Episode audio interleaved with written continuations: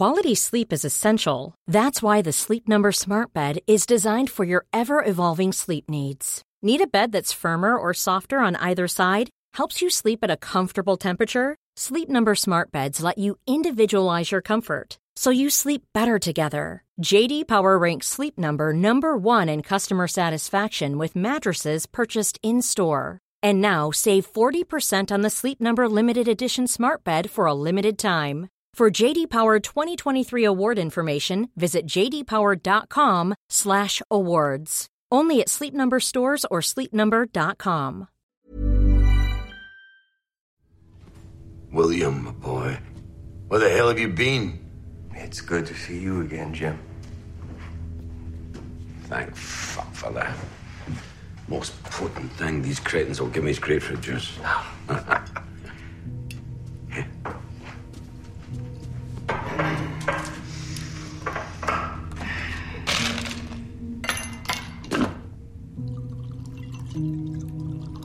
a little early for me.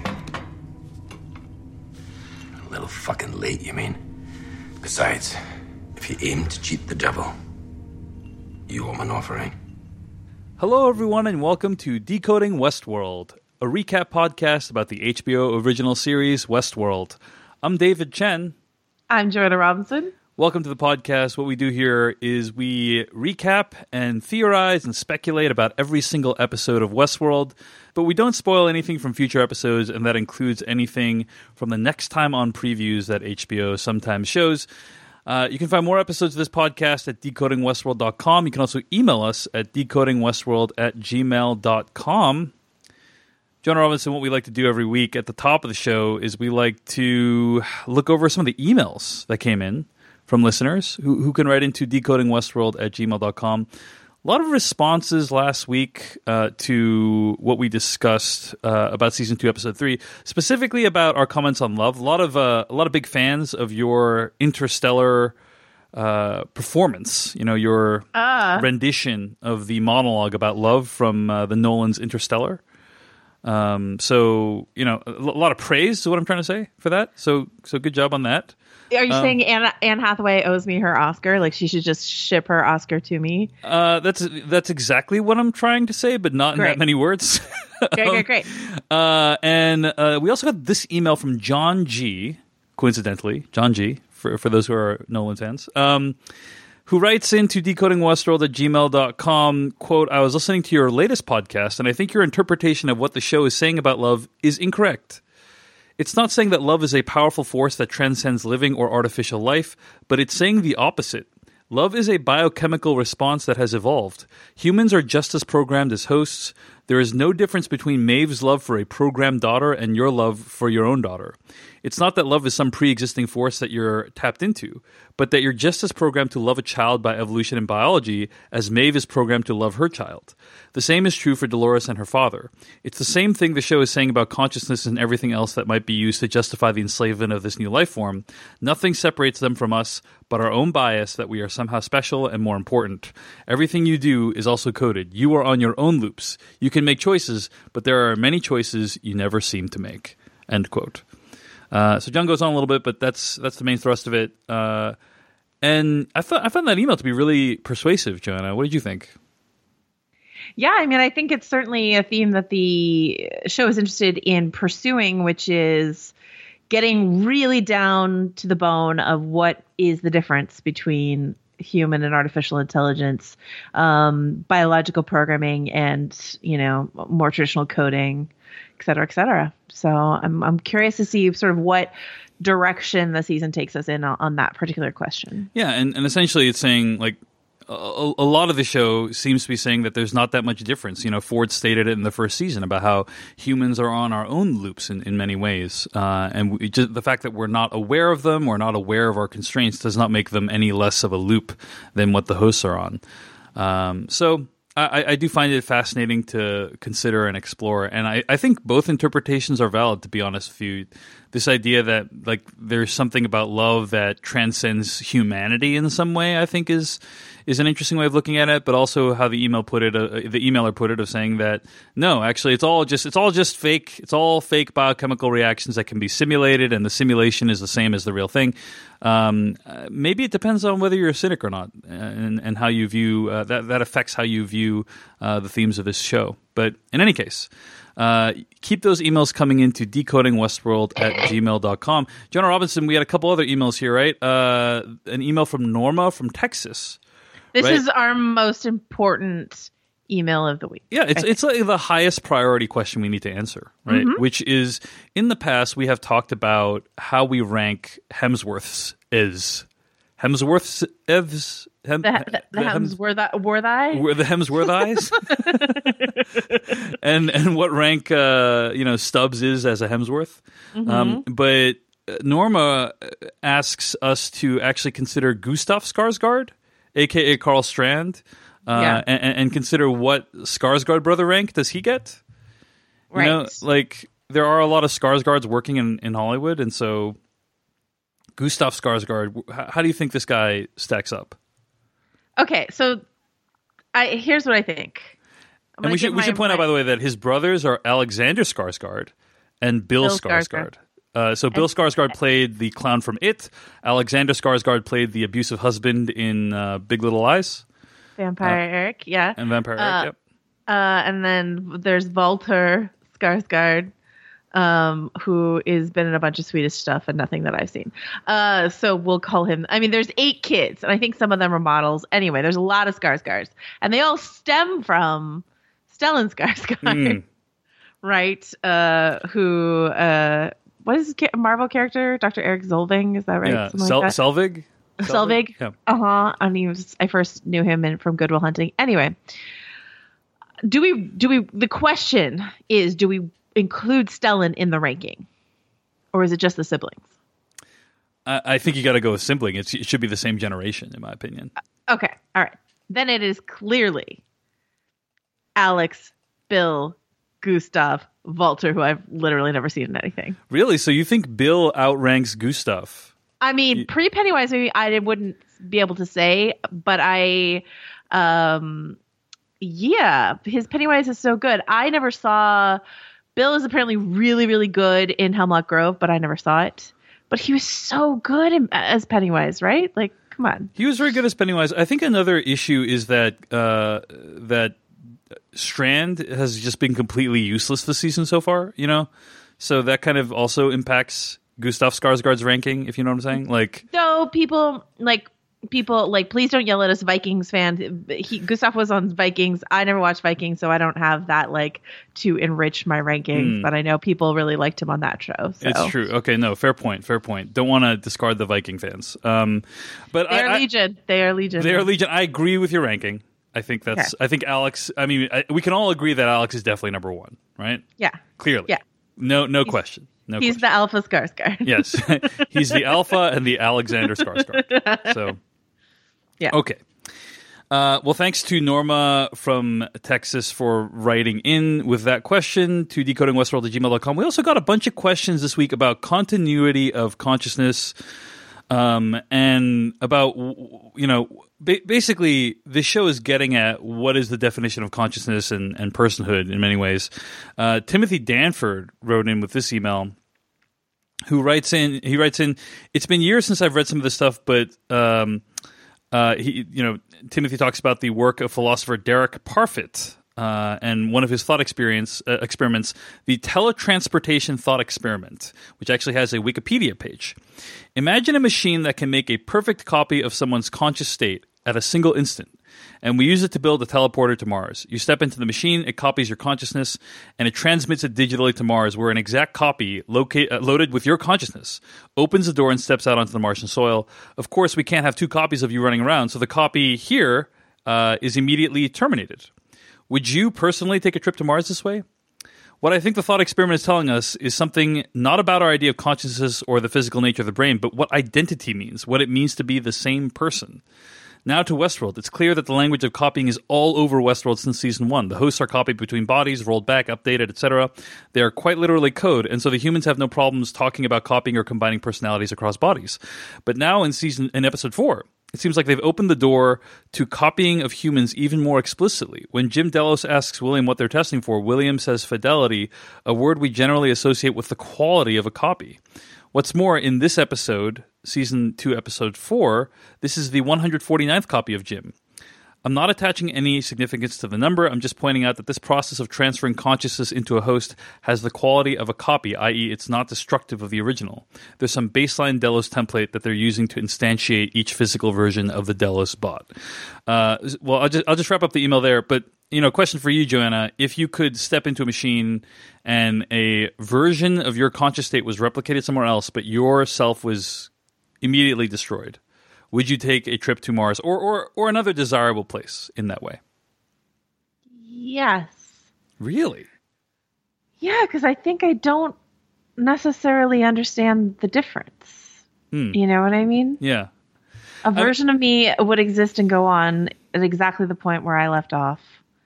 Um, so yeah, I would do it. so uh, this also this teletransportation experiment basically describes how transporters in the Star Trek series work, and that's why there's actually like some people have a phobia of using transporters because they're they're basically worried that they are being their their self is being exterminated, right? In in that Right. process, um, and uh, an- I, without spoiling too much, I'll say another Nolan film deals with this issue in a really potent way as well. Uh, and yeah, there, there's a lot of um, I'm glad you said that because I was just about to say which one. So I guess I guess we won't say which one. Uh, yeah, I guess not. um, and yeah, there's a lot of like speculation about what is it that constitutes uh, consciousness. You know, I, I read a great piece about this at waitbutwhy.com. I don't know if you uh, like that site by Tim Urban, but um, basically there's a there's an article there called "What Makes You You," uh, and so it goes through all these theories about like what what is it that makes you. you- Joanna Robinson. What is it that makes me David Chen? Uh, Right. And there's like the body theory, like it's your body that makes you you, or is it the brain theory? Is it like your brain, and if you put your brain in another body, that would still be you? You know what I mean? And so on and so like there's all these like different um, theories it goes through, including this teleportation uh, experiment. Uh, and yeah, basically the, the the sum of it, the, at least my uh, my takeaway is that there's no widely accepted definition of what makes you you. Right? There's no widely idea that like this is the thing that makes you you. Struggling to understand it. So I like that the show is tackling it in a really uh, bold way, especially in this episode. Any other thoughts on this before we move on, Joanna? Um, no, I might circle back on it a little bit later on. Okay, but so we'll come back to this continuity of consciousness. Thanks for all the people who wrote into us at decodingwestworld at gmail.com. Let's get into this episode of the show, season two, episode four, The Riddle of the Sphinx. This is uh, written by Gina Atwater, directed by Lisa Joy. It's her directorial debut, right? Yeah. Mm-hmm. Um, And let me just put this out there, Joanna, right up top. I mean, this was not necessarily my favorite episode of Westworld, but this is, uh, I think, it, uh, an incredibly strong uh, debut in terms of direction. I, I thought this is probably the best directed episode of season two so far, in my opinion. Uh, what what did you think of the overall direction? Did you did you notice the direction? Did you feel like oh this was clearly the work of a of a rookie? Like what were your thoughts? No, I thought it was so stylish, and I really loved this episode. And it's definitely my favorite of season two. And I can't think of one from season two, season one that I liked better as a contained episode. You know, like season one is sort of maybe just with time, but it's just blurred together for me. Yeah. But this will stand out to me as like the Jim Delos episode, and the way in which it's done is so, I think, masterful. Yeah, it is Uh, so strong. Like in terms of how like the visuals help to communicate the themes and uh, memorable shots, memorable edits. Like there's just a lot to to sink your teeth into here. So Yeah. Yeah. Um, I think some people were a little um, irritated by the length of the episode. I think it's like 71 minutes or something like that. Uh, there's been a lot of discussion recently among TV critics about. Um, there's this great piece. I think it's on Vulture. I want to say it's by Catherine Andrick. I think, but it's uh, like. Uh, long running times on TV shows or, or, like the man spreading of TV, a peak TV or something like that. And it's like I used to feel this way about Sons of Anarchy because Kurt Sutter could just like make an 80 minute episode and FX would be like, okay. Um, and so I do agree that I kind of like it if if uh, a show, an episode is a little bit more restraint. I didn't really feel the sag in this episode though. If I were to snip one storyline out, I do know which one it would have been and like put it in a different episode. But um, I thought all the Jim Delos stuff was so super strong um, in a way that just made me really happy. The moment the episode started, I just like got excited about it. So yeah. I, I, thought it was pretty uh, pretty bold. Like we don't see any Dolores in this episode. Am I right about that? Yeah, and, and like people are gonna get mad at me again, but that might be one of the reasons why I like this episode so much. we uh, it's also like they ended last episode on a cliffhanger, and we don't see any of Maeve this episode either. So I thought right. it was just like, wow, right. like pretty bold to um, kind of leave us in the way you left us in season two, episode three, and then just come out with with uh, this episode just completely uh, not having those characters in it. So, uh, okay, let's start. So the episode's titled "The Riddle of the Sphinx." Uh, Joanna, what is the riddle of the Sphinx?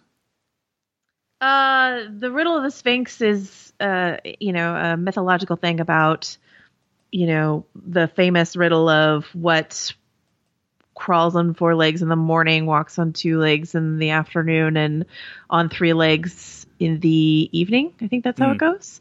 And the answer is man uh, because it's a baby, a man, and then like a man with a cane or something like that. I and um, that you know, it's the riddle of the Sphinx is something according to mythology that sort of, and, and then if you got it wrong, the Sphinx would devour you. Mm. And so it's it's a it's a riddle that that stumped people in this you know particular mythology forever. Um, until someone came by and solved it. And so the answer to the riddle of the Sphinx is man. So what makes a man is, I think, the question that right. This episode is posing. Right. Right. Right. Um, you know what, Joanna? I'm going to call uh, an audible here. Can we oh. can we do the last two plot lines first, and then the first two plot yeah, lines yeah. last? As I as I said, do it when, yeah, whenever we want. So let's start with uh, let's start with Man in Black stuff, um, and kind of the the modern day uh, Man in Black stuff. Uh, so we see Lawrence and Bill uh, they're riding down uh, on this railroad, and uh, uh, some of my ancestors were there, Joanna. Some Chinese laborers building this uh-huh. uh, uh, railroad, but they are like using people as the kind of base of the, the, railroad track. The the ties, yeah. yeah, the railroad ties, yeah, yeah. Um, and I'll be honest, to this moment, as we're recording this, I still didn't understand what was going on there. Like, what was your interpretation of that? My interpretation of that is that this uh, this season deals so much with the oppressed rising up against their oppressors, and I don't think those were humans. Yeah, I don't think on, so either. On the railroad, I think they were hosts, but I think they were probably like white hosts that abuse these Chinese laborers. Mm. So I think they're like the white, you know, railroad barons or or you know camp masters or whatever and they're using them to relay the the track elsewhere. So i think you know if they were humans i think that uh, bill would have reacted a bit differently. But if they're hosts then it's just you know um, yeah an oppressed minority sort of rising up against their oppressors i would say. Yeah uh, i also think that the oppressed like humans would have behaved differently. They probably wouldn't have been as sedate when they got their heads nailed in because uh, i thought they were fairly complacent from my from my perspective. Like I, I, feel like humans would have been free. Like when we've seen humans in captivity in this season, they've been freaking out at all times. So uh, that was my interpretation. Was that their hosts as well?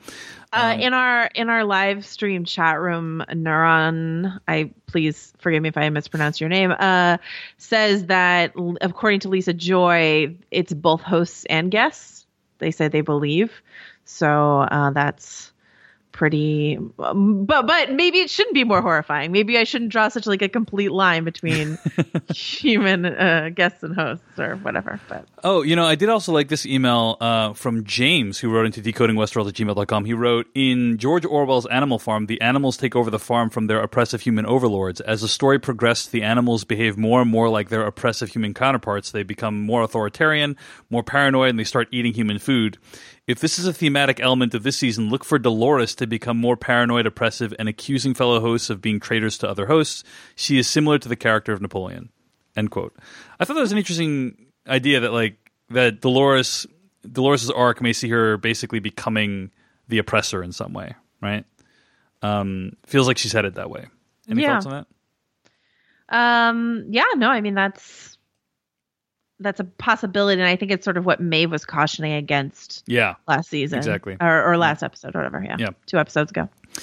Um, so anyway, uh, Lawrence and Bill have to go through Las Mudas, which is uh, the same place that they were at at season one, um, and they're quickly surrounded by Confederados with Craddock, who Teddy let go of at the end of last episode, right?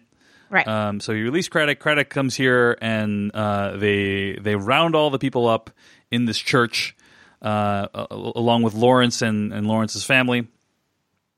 And this is like a kind of cartoonish scene where Craddock's like, "Okay, who can speak on behalf of the townspeople?" And then he just shoots the guy. I, like, I, I had a feeling that was coming because the the person who raised his hand, I'm like, I don't recognize who that is as an actor, and I don't think they're going to be have a major role. And then he seemed to con- Craddock seemed to confirm that when he shot him moments later. Uh, a little bit theatrical, a little bit extra. You know, I don't know if that was all necessary, uh, but then the man in black, you know, uh, has his gambit where he tells them where the weapons are located, but says, "I'm the one that's going to help you find uh, where you're trying to go, glory, or where whatever other people call it." Um, so before we move on to like how this this storyline concludes, do you have any thoughts on this church scene, which takes quite a while in the episode?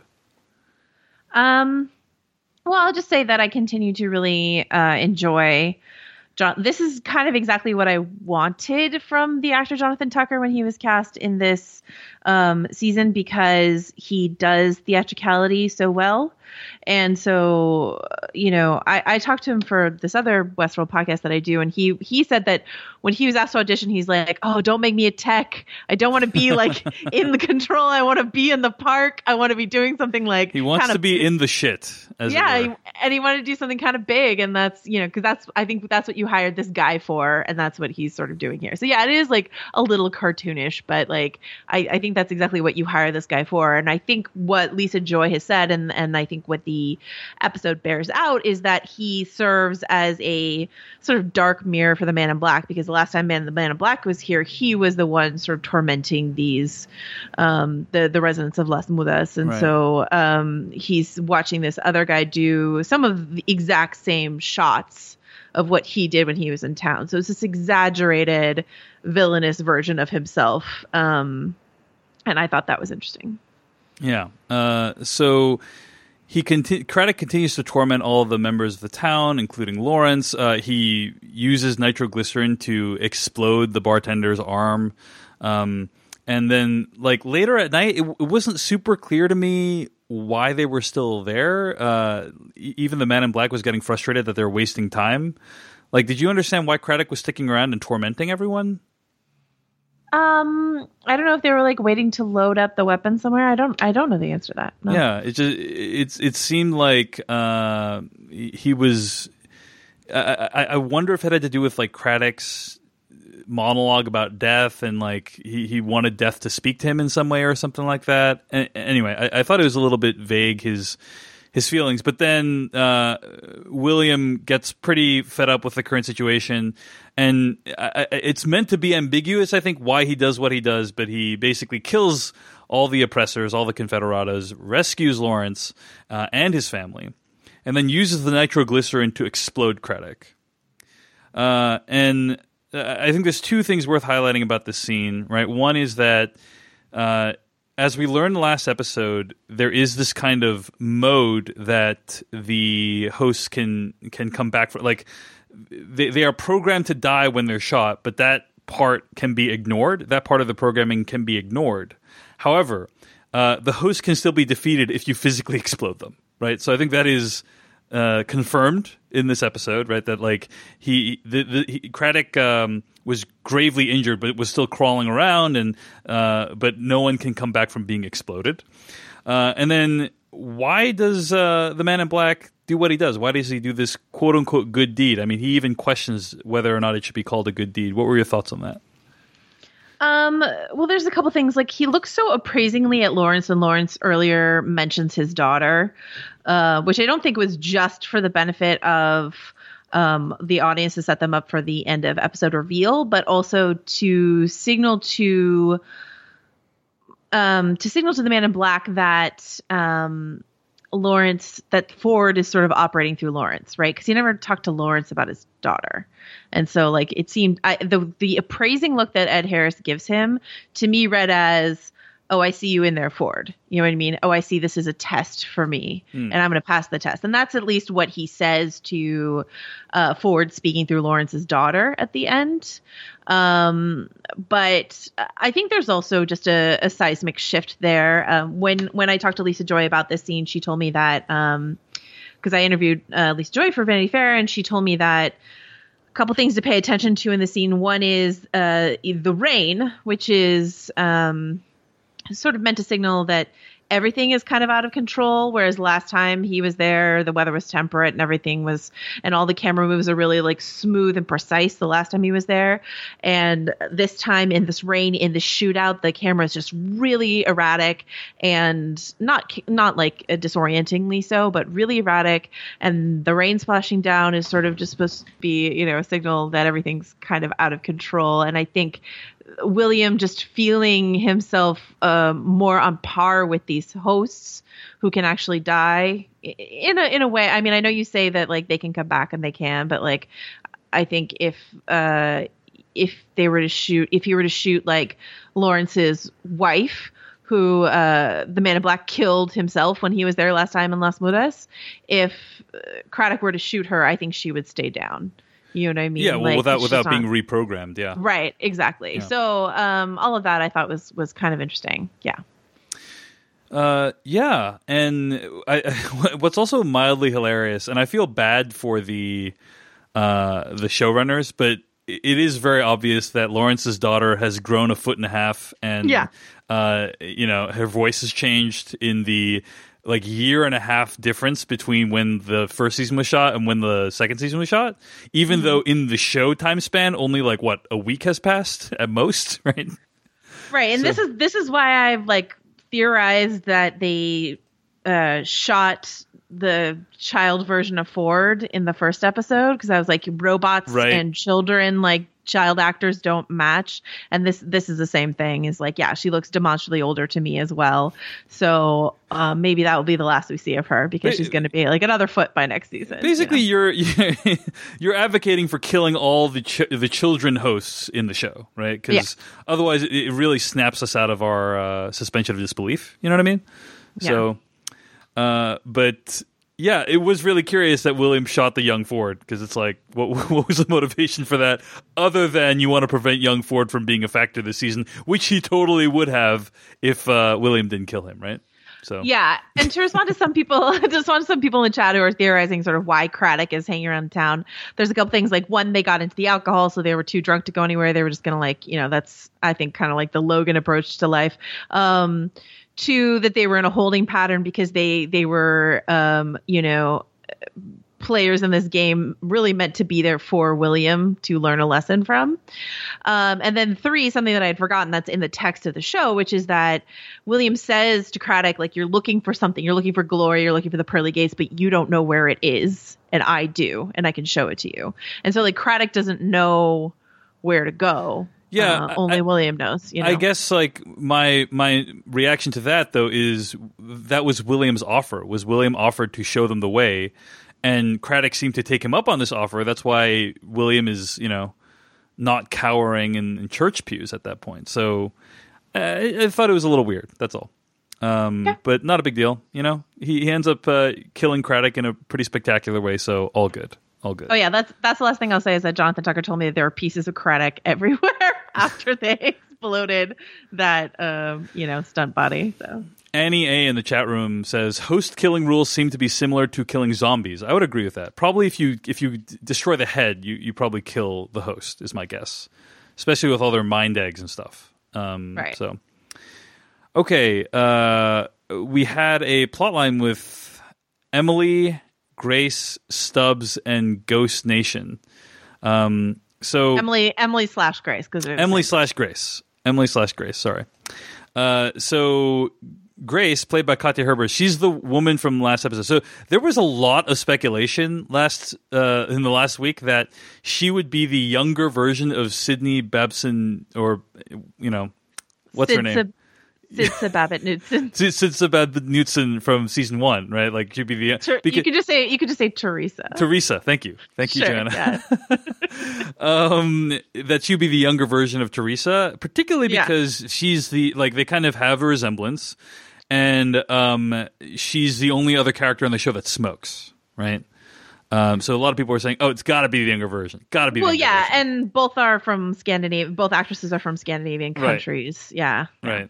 Um, but uh, that like we we don't know why the Man in Black's daughter would have an accent if she's born of Julia Delos and the Man in Black. You know, right, right. So there is some question. I mean, like there are some people unwilling to let this go. Like I believe Grace is her not only like a sort of is it John Anderson? Is that what they tried to call Benedict Cumberbatch's character in Wrath of Khan?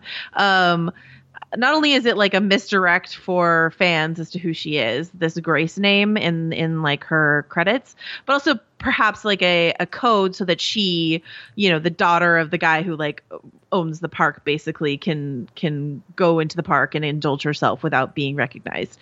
Um but some people are like, oh, maybe it's a different daughter of his. Maybe he has another daughter named Grace, which is crazy, guys. Don't think that. And also, my favorite thing that I saw on Reddit today was someone unwilling to let go of the Teresa theory. And they're like, maybe she's the daughter of Teresa and the Man in Black. Mm. Guys, no, it's Emily, Juliet Delos' daughter, William's daughter. I understand why you thought she might be connected to Teresa in some way, but she's not. And um, you know, and this and this uh, shed some light perhaps on something we saw her do in the last episode where she was talking to um, that other guest, Nicholas, before they had sex, and he was like, "Well, they would hardly, you know, send a host and um, to pretend to be a guest in order to seduce you or something like that." And she's like, "Not knowingly, like meaning like the the host would not know that they were doing that." And a lot of people are like, "Well, does she know about Dolores? Like, does she know the whole story of her dad and Dolores and everything that happened? And is that why she's like is particularly wary about, uh, you know, having sex with a with a robot? I don't know. Right. So Right. Uh, by the way, John Harrison is the character's name in uh, Oh, sorry. Into Darkness. Thank you. Uh, John Harrison. Really important fact to get correct, Joanna, because that was definitely his name throughout the whole film. Um, so, uh, yeah, uh, I, I just liked how in this uh, episode the uh, Grace is Teresa's daughter theory was proven incorrect in like the first three seconds that we see Grace because they plop her down right next to Stubbs. Uh, and you know that Stubbs Oh, is kind of in- timeline-wise. in- Yeah, yeah, yeah, she's yeah, like in the modern timeline, right? yeah, yeah, yeah. Um, so uh, Stubbs says they'll be rescued soon, and she says, "Ooh, she's not looking to get out of there. She's not looking to be rescued this one." Um, Ghost Nation drags them to the middle of this uh, uh, kind of clearing with this uh, it looks like a lake, and uh, they're taking her to the first of us. Uh, she says, and uh, Zahn McClarnon is back. He is the first of us, aka one of the first hosts ever made, right? Uh, and then he says, "You live only as long as the last person who remembers you." Uh, and right around that time, Grace escapes as Stubbs watches as well. So she makes a getaway, and then all of a sudden, in a really cool edit, all the Ghost Nation people are gone. What did you make of this? I had no idea what was going on here. Got Oh, I wa- well, I watched it again because I we got a couple email. I hadn't like noticed, you know, the way that people were messaging me. They're like, it looked like magic that they were gone, and so I was like, oh, did I miss like a magic disappearing act from Ghost Nation? So I watched it again, and uh, just before we recorded now, and you know, they have someone has a knife up to Stubbs. H- His eyes are closed the camera is not focused on like the background. You can just see sort of like some torches behind him or whatever. You can't see the people. Uh, They could have easily like slipped away in the time that he's standing there with his eyes closed. I think so. I don't think it's magic. I think they're just light of foot Yeah. and and slipped away. Um, but I thought it was I thought it was kind of cool. Like the things we we already i think we already liked this emily character. Uh, she had such a great introduction introduction last week and um, but i think some of the stuff she says like to tie it back to what we were talking about in terms of the the uh, Chinese railroad laborers overthrowing their oppressors, like you know Stubbs was basically like, mm, people don't usually bother to learn the language of Ghost Nation. And she's like, yeah, I don't like people. like, she's Mm-hmm. like, this is what interests me. Like, what those white assholes who come to the park to do this other shit, I'm not here for that. I'm here for other things, and other things interest me. Mm. And so, like, um, I thought that was interesting. You know, and like, obviously, I mean, I, I'm a little surprised that Stubbs doesn't know who she is, to be honest with you, because he knows who William is. And if, as we might presume, she's been to the park a lot, and I would presume she has been, I'm surprised that he doesn't know who she is. I- you know, Do we know for a fact that he doesn't know who she is, though? Like, does he?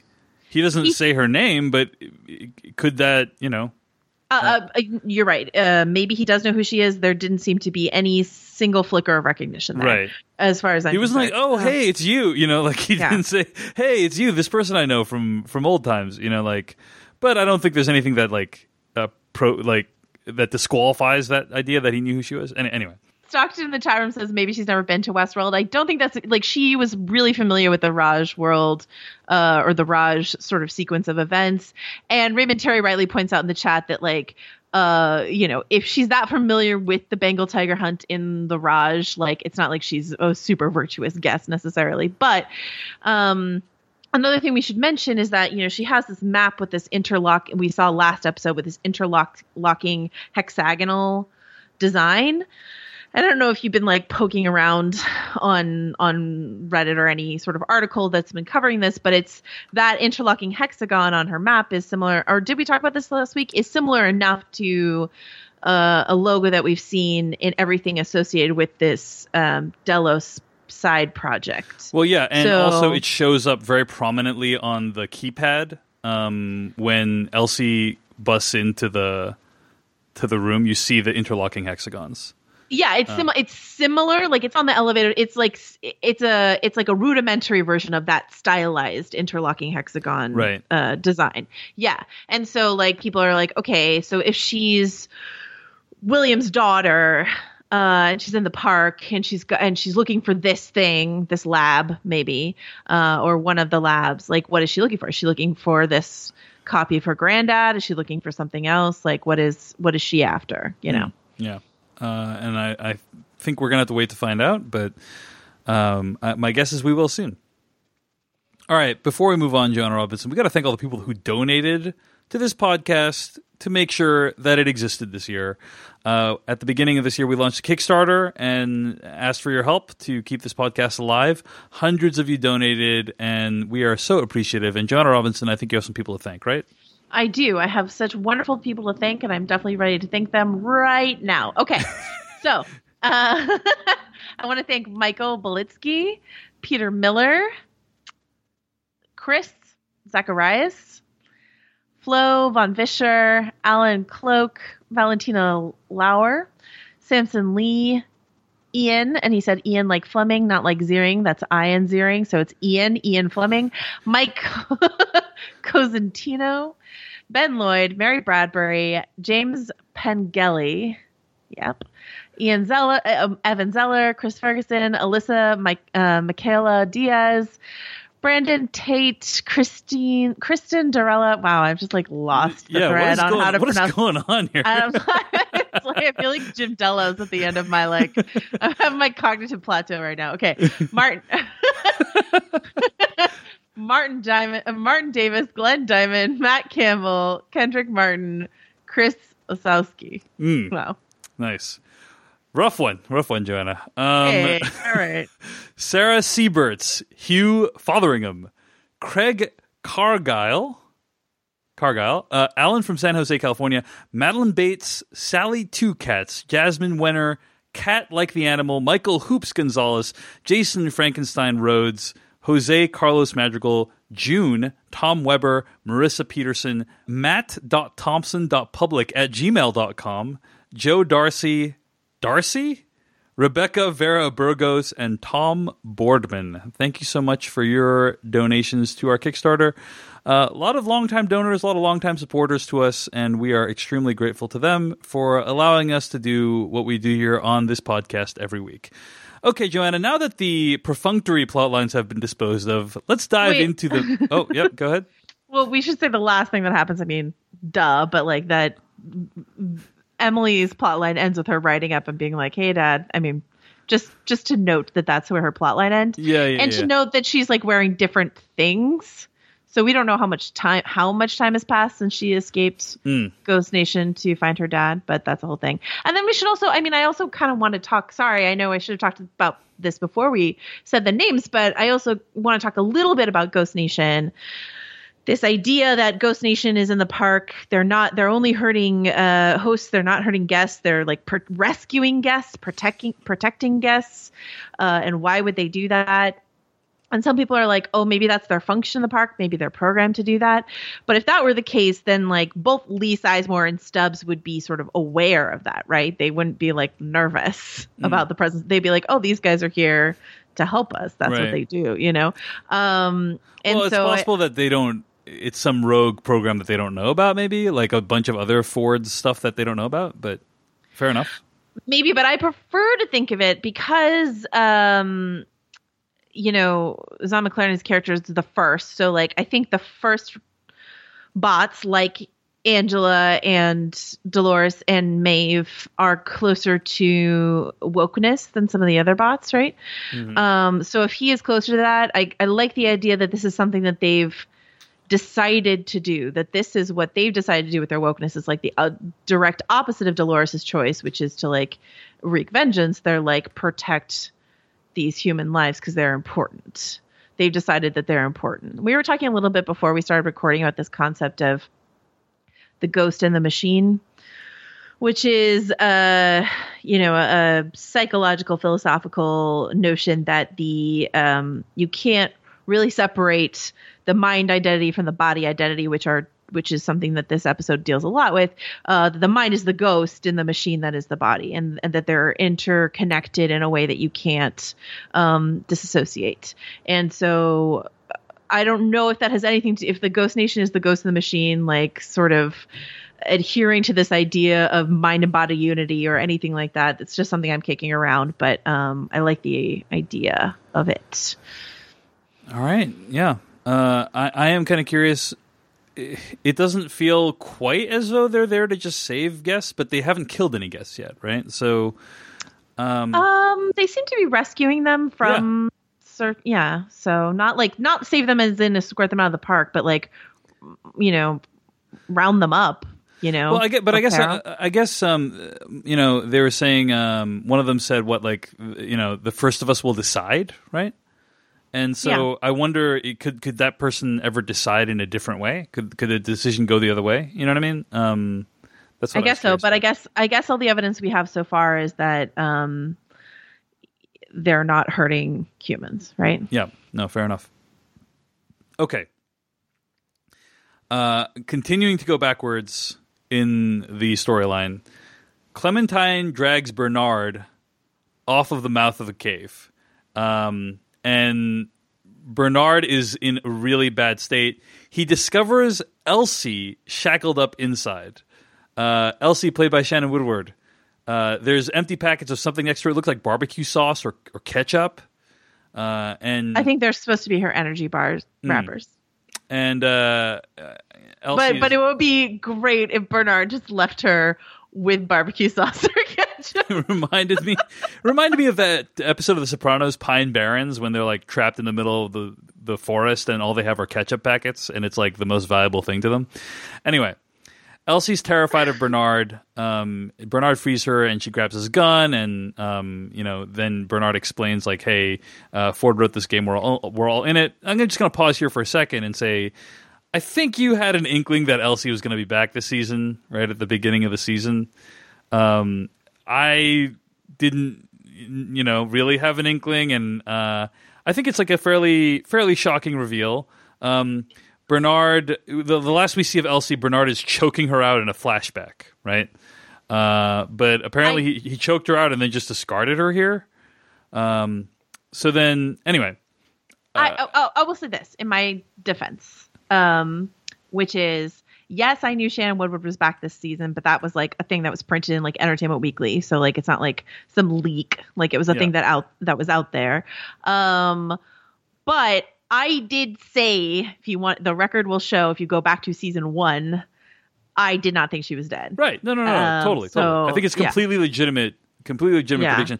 Also, like just because she was cast does not necessarily mean um, she's still alive. Like it could have been flashbacks, which is very possible this Yeah, show. I guess right? that's true. But yeah, I just like I um and I said this in season 1 and I might have said this on the episode we have with Paul Shear, but like I really am firmly of the belief that if you don't see the body hit the floor, like there's a character in this episode who like still might show up again as far as I'm concerned, Mm. but we'll we'll get Yeah, there. yeah. Uh, so then uh, Bernard like hands her this tablet, and I just think this piece of acting by Jeffrey Wright. There's some really great host acting in this episode. And I think this acting by Jeffrey Wright is pretty remarkable. He, he's kind of like convulsing.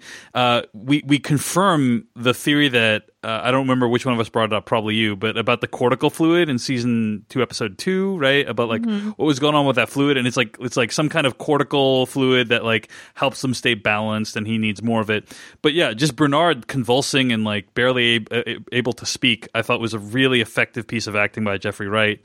Um, and so anyway. Uh, there's really cool editing and like flash forwards and flash backwards, and we see images of uh, of blood inside the white goo and a tray of eyeballs dropping and all this stuff. And then Bernard wakes up and then like kind of regains Elsie's trust. I think there was uh, like some really efficient storytelling going on here where. The last time Elsie has seen Bernard, the park has not melted down yet, and Bernard choked her out and left her in the middle of the for- in the middle of the desert, and uh, that takes it, it, takes like some amount of convincing to make me think that Elsie's not just going to kill Bernard and, and flee, right? Um, and I think that was accomplished with both Bernard's really uh, uh, incredible, or Jeffrey Wright's really incredible performance, like being so pathetic and helpless, plus the fact that all this stuff has gone on, and Elsie's like, I need to keep this guy alive to find out what exactly is happening. But otherwise, yeah, I- like without those things, I felt like her and Bernard staying paired up would have been quite a stretch. Um, anyway, I, uh, I yeah, felt like ahead. it was still a little bit of a stretch, Mhm. like how quickly she went from, you know, this guy choked me out and left me with a bucket and some energy bars in a cave. right. But um uh um, but uh like I, I think the thing that I've said elsewhere and I I stick by it is that I want to say that it's like Elsie's scientific curiosity sort of gets the better of her. And she's Right, and also the like, reveal that Bernard is a host is like really shocking to her as well. I think so. Like, Right, but I'm saying it wasn't. I think it wasn't shocking enough. Like with when Right. Teresa found out Bernard was a host, she was like floored, and Elsie's sort of rolling with it. She's a different person, and I think she's very scientifically curious. Right. And so she's like, "You're a host? No fucking way! Like, oh my god! Like, let's talk about this. Oh, you're broken. Let me fix you because that's what I do. You know." And so that's the thing that um, sold me on her not like just shooting him in the head and running away. So. Yeah, I, I- I think we, we both overall agree like they did a pretty good job of that. Uh, they, they did a pretty good job of solving a fairly challenging storytelling problem, right? Yeah. Which is why wouldn't she just flee or shoot him? Um, someone in the chat room also pointed out that Felix was really nice when he found out about Bernard too. And so like, yeah, maybe these people who are used to working, uh, I mean, not, maybe not Sylvester, but like the nice techs or, you know, behaviorists who are used to working with these people versus like Teresa, who's QA, who like is used to thinking of these things as property. And we already know that Elsie, like, we remember from season one when they were like sort of just bumping the aggression on Maeve, like messing with Maeve's behavior in a really like aggressive, you know, careless way. And Elsie was very thoughtful and careful with her. And so like this is something that she has historically felt with the hosts of a sort of compassion for and kindness for them. So um yeah, but I, I still, it's, it is a bit of a reversal, but like Shannon, Shannon Woodward and Jeffrey Wright really sold me on all of it. And also like his general disorientation sells you on going along for what the, what the human motivations are in the scene. Cause like you're also sort of being like, where am I? What's going on? Because that's where Bernard is, you know? Yeah, yeah. Um, so there's this really brilliant, uh, I I guess, shot composition or editing um, where Bernard like sees a past version of himself going into the thing, but it's all done in like one continuous shot. You know what I mean? Mm-hmm. I thought it was really brilliant and very disorienting. Elsie later explains, like, "Oh, Bernard, you, you can remember things, but like you don't have the ability to remember what's present and what's past, and so on."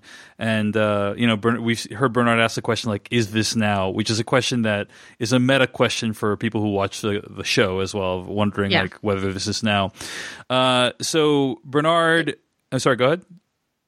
Yeah, a, cla a classic Dolores season one question. Um, I was gonna say I initially I thought it was kind of stupid that they like move a rock and find a lab under a cave. This is the second time that they've like moved a rock and found a lab underground. Um, but then someone very smart on Twitter pointed out to me that uh, if you know the Bible quite well, moving a rock and going into a cave um, uh, is usually some sort of signal of resurrection, possibly. So you know that's very apropos for what we wind up seeing under underneath the cave there. or to be to be slightly more accurate, like uh, moving a rock and emerging from the cave, right? Um, so uh, he's doing, I guess, the reverse of uh, of resurrection, uh, or like diving back into um, his pre-resurrection self, uh, as it were. Okay, Um, wait, no, no, like genuinely tell me tell me if I'm wrong about this because you definitely know this better than I am I do. But in the resurrection, isn't it that they like move the rock and find a resurrected Jesus in the cave, or does Jesus himself move the rock from inside the cave? Uh, I think it's the latter. Uh, There, there, there are different, um, differing ver- You know, now, now I don't like. Um, I, I actually think there are different versions of the resurrection depending on which gospel you read. But now I'm actually, and now I'm genuinely not not sure. I got to go back and look it up now. I thought it was the, the like the. It's very clear imagery of like the stone has been rolled away. Um, but I didn't. Um, uh, a minister in our chat is saying neither, okay, and I'm gonna wait for Chris in our chat to tell us what the real thing is when he decides he wants to. Okay. All right. Very cool. Very cool. Um, so let's just vamp for a little bit uh, while Chris is Uh, Chris us. Chris says the rock was moved. That's passive voice, Chris, and it, like by by divine intervention, perhaps Yes. Jesus appears elsewhere. One version has an angel inside. Wow. Okay. Yeah, yeah, yeah, yeah. Okay, that's right. what I thought. That's what I thought. Like the rock was moved, and Jesus was already like he had already was like talking to other folks at that point. So they they move the rock. People, believers, whoever, followers, move the rock. He's not in the cave anymore. No, no, no, no, no, no, no, no, no. They go there, and the rock is already rolled away. oh, That's wow. what's going on. Yeah. Okay. Uh, in all versions, I'm pretty sure they go there. The rock is already rolled away. Sometimes there's an angel in the cave, and Jesus is gone. In all cases, Jesus is already gone. Great. Yeah. Great. So- Good job, team. Okay. Nice. We figured we put together this uh, this story that uh, billions of people believe in. Okay. Um. So, but yeah, I, I certainly think to go back to the original point, I certainly think there are some uh, Christ parallels there. Wait, wait. We have another possibility from Annie, and now I'm gonna because okay. So in season one, I'm gonna vamp on this while we talk about this. Uh, in season one, Ford has this line where he talks about the fact that they've uh, you know cured every disease, um, you know, progressed so far. He's talking to Bernard about this in season one, episode one. He goes, maybe even someday we'll cure death, summon Lazarus from his cave is something that Ford says in season one. And uh, so Annie in the chat was saying that is in Lazarus, um, Jesus had people move the rock so he could beckon Lazarus from the cave. So maybe it's a Lazarus reference. Uh, right, and actually, they showed that uh, scene with Ford talking about Lazarus in the previously on uh, on this episode. So, All right. so I think that that it actually could be. Um, And I really want this project to like they're they're all calling um, everyone like the actors and Lisa Joy are calling this project that we find underneath this cave the Delos project. But I really want it to eventually be called the Lazarus project. I think that would be cooler, but we'll see. You know. Wasn't there a film called The Lazarus Project? Yeah, there was. 2008 film called The Lazarus Project. Never mind. Guess they probably can't call it that. Uh, starring Paul Walker, R.I.P., Piper Perabo, and Perabo. Linda Cardellini. So, Linda There you- Cardellini, who I once upon a time used to mistake for Shannon Woodward. And that brings us back to Elsie and Bernard. yes, nicely done. Good transition. So, uh, there is. He opens up the thing. There's a logo with a 12 on it, like 12 disciples. Joanna. Okay, uh, I'm gonna stop. Um, they're in Sector 22, though. So I, th- I thought it was interesting that they said Sector 22, but they, you know, ha- there's a logo of 12. They go downstairs. The lab is destroyed. There's been a massacre. There's a human tech who's impaled to look like the Vitruvian man. Um, Bernard's glitching. He's trying to remember being there before the massacre. Like the printer was making something, one of those mind eggs, right? I believe. Okay, couple things. Yeah. So the 12 means that it's lab number 12 and when for when Charlotte and Bernard went underground before to a different lab that was lab 14. Hmm. So they're in sector 22 but lab 12. Um, and we can talk about Genesis 22:12 at the end of this episode, which we will. Um, but um, and then uh, some terminology stuff from I think I mentioned this on the podcast earlier from from uh, someone in production who emailed us and would like to remain anonymous, but he told us that the mind eggs are called chestnuts. Uh, there are red chestnuts and white chestnuts. Red chestnuts uh, are belong to human consciousness. Is this uh, your way of saying you don't want me to call them mind eggs anymore? Uh, No, I'm just, I'm just I'm just differentiating two things. I see. The uh, there's the red the red chestnuts, the white chestnuts. The red chestnuts are the developed mind uploaded. The white chestnuts belong to the hosts. right. Inside each chestnut is a round ball. That's what we see being printed. It's a Mm. ball that goes inside the chestnut, and that ball, according to this person who worked in the production design, is called the pearl. Mm. So, um, and that might be relevant to the fact that they keep talking about the pearly gates as a place that they're going, Mm. possibly. But so we have pearls, which look like sort of a trackball and a mouse, and uh, we've got chestnuts, which can either be red or white, depending on what they contain. You know, it reminded me uh, actually visually of the wooden balls from uh, Minority, Minority Report. Report, yeah, yeah. Because it's like this like intricate piece of uh, material, I guess, that is made in this like very futuristic lab space. Um, so anyway, uh, so at this point, um, they're looking at, I guess, uh, they, they give Bernard some cortical fluid. Like Elsie gives Bernard cortical fluid, saves him. Mm-hmm. Uh, and look, is she looking at like some of the stuff Bernard downloaded from Abernathy last week? Like, what uh, did No, you? she's looking at the code that like she's finding in the lab, and he was like, "Oh, I've seen this." She's like, "It's a completely different operating system. They don't want us messing around in this. I don't understand. It's like complete. Like, what is this secret project?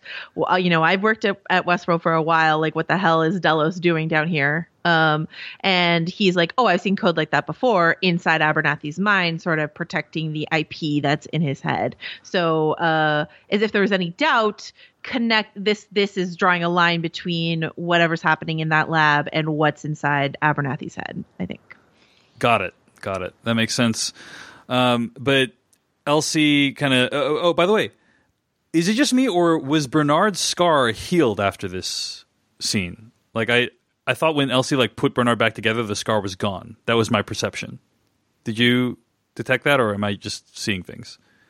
Um, I did write a note to myself to go back and look at that scene and look about scars because it might be confusing because when he's like glitching back in time, he wouldn't have the scar.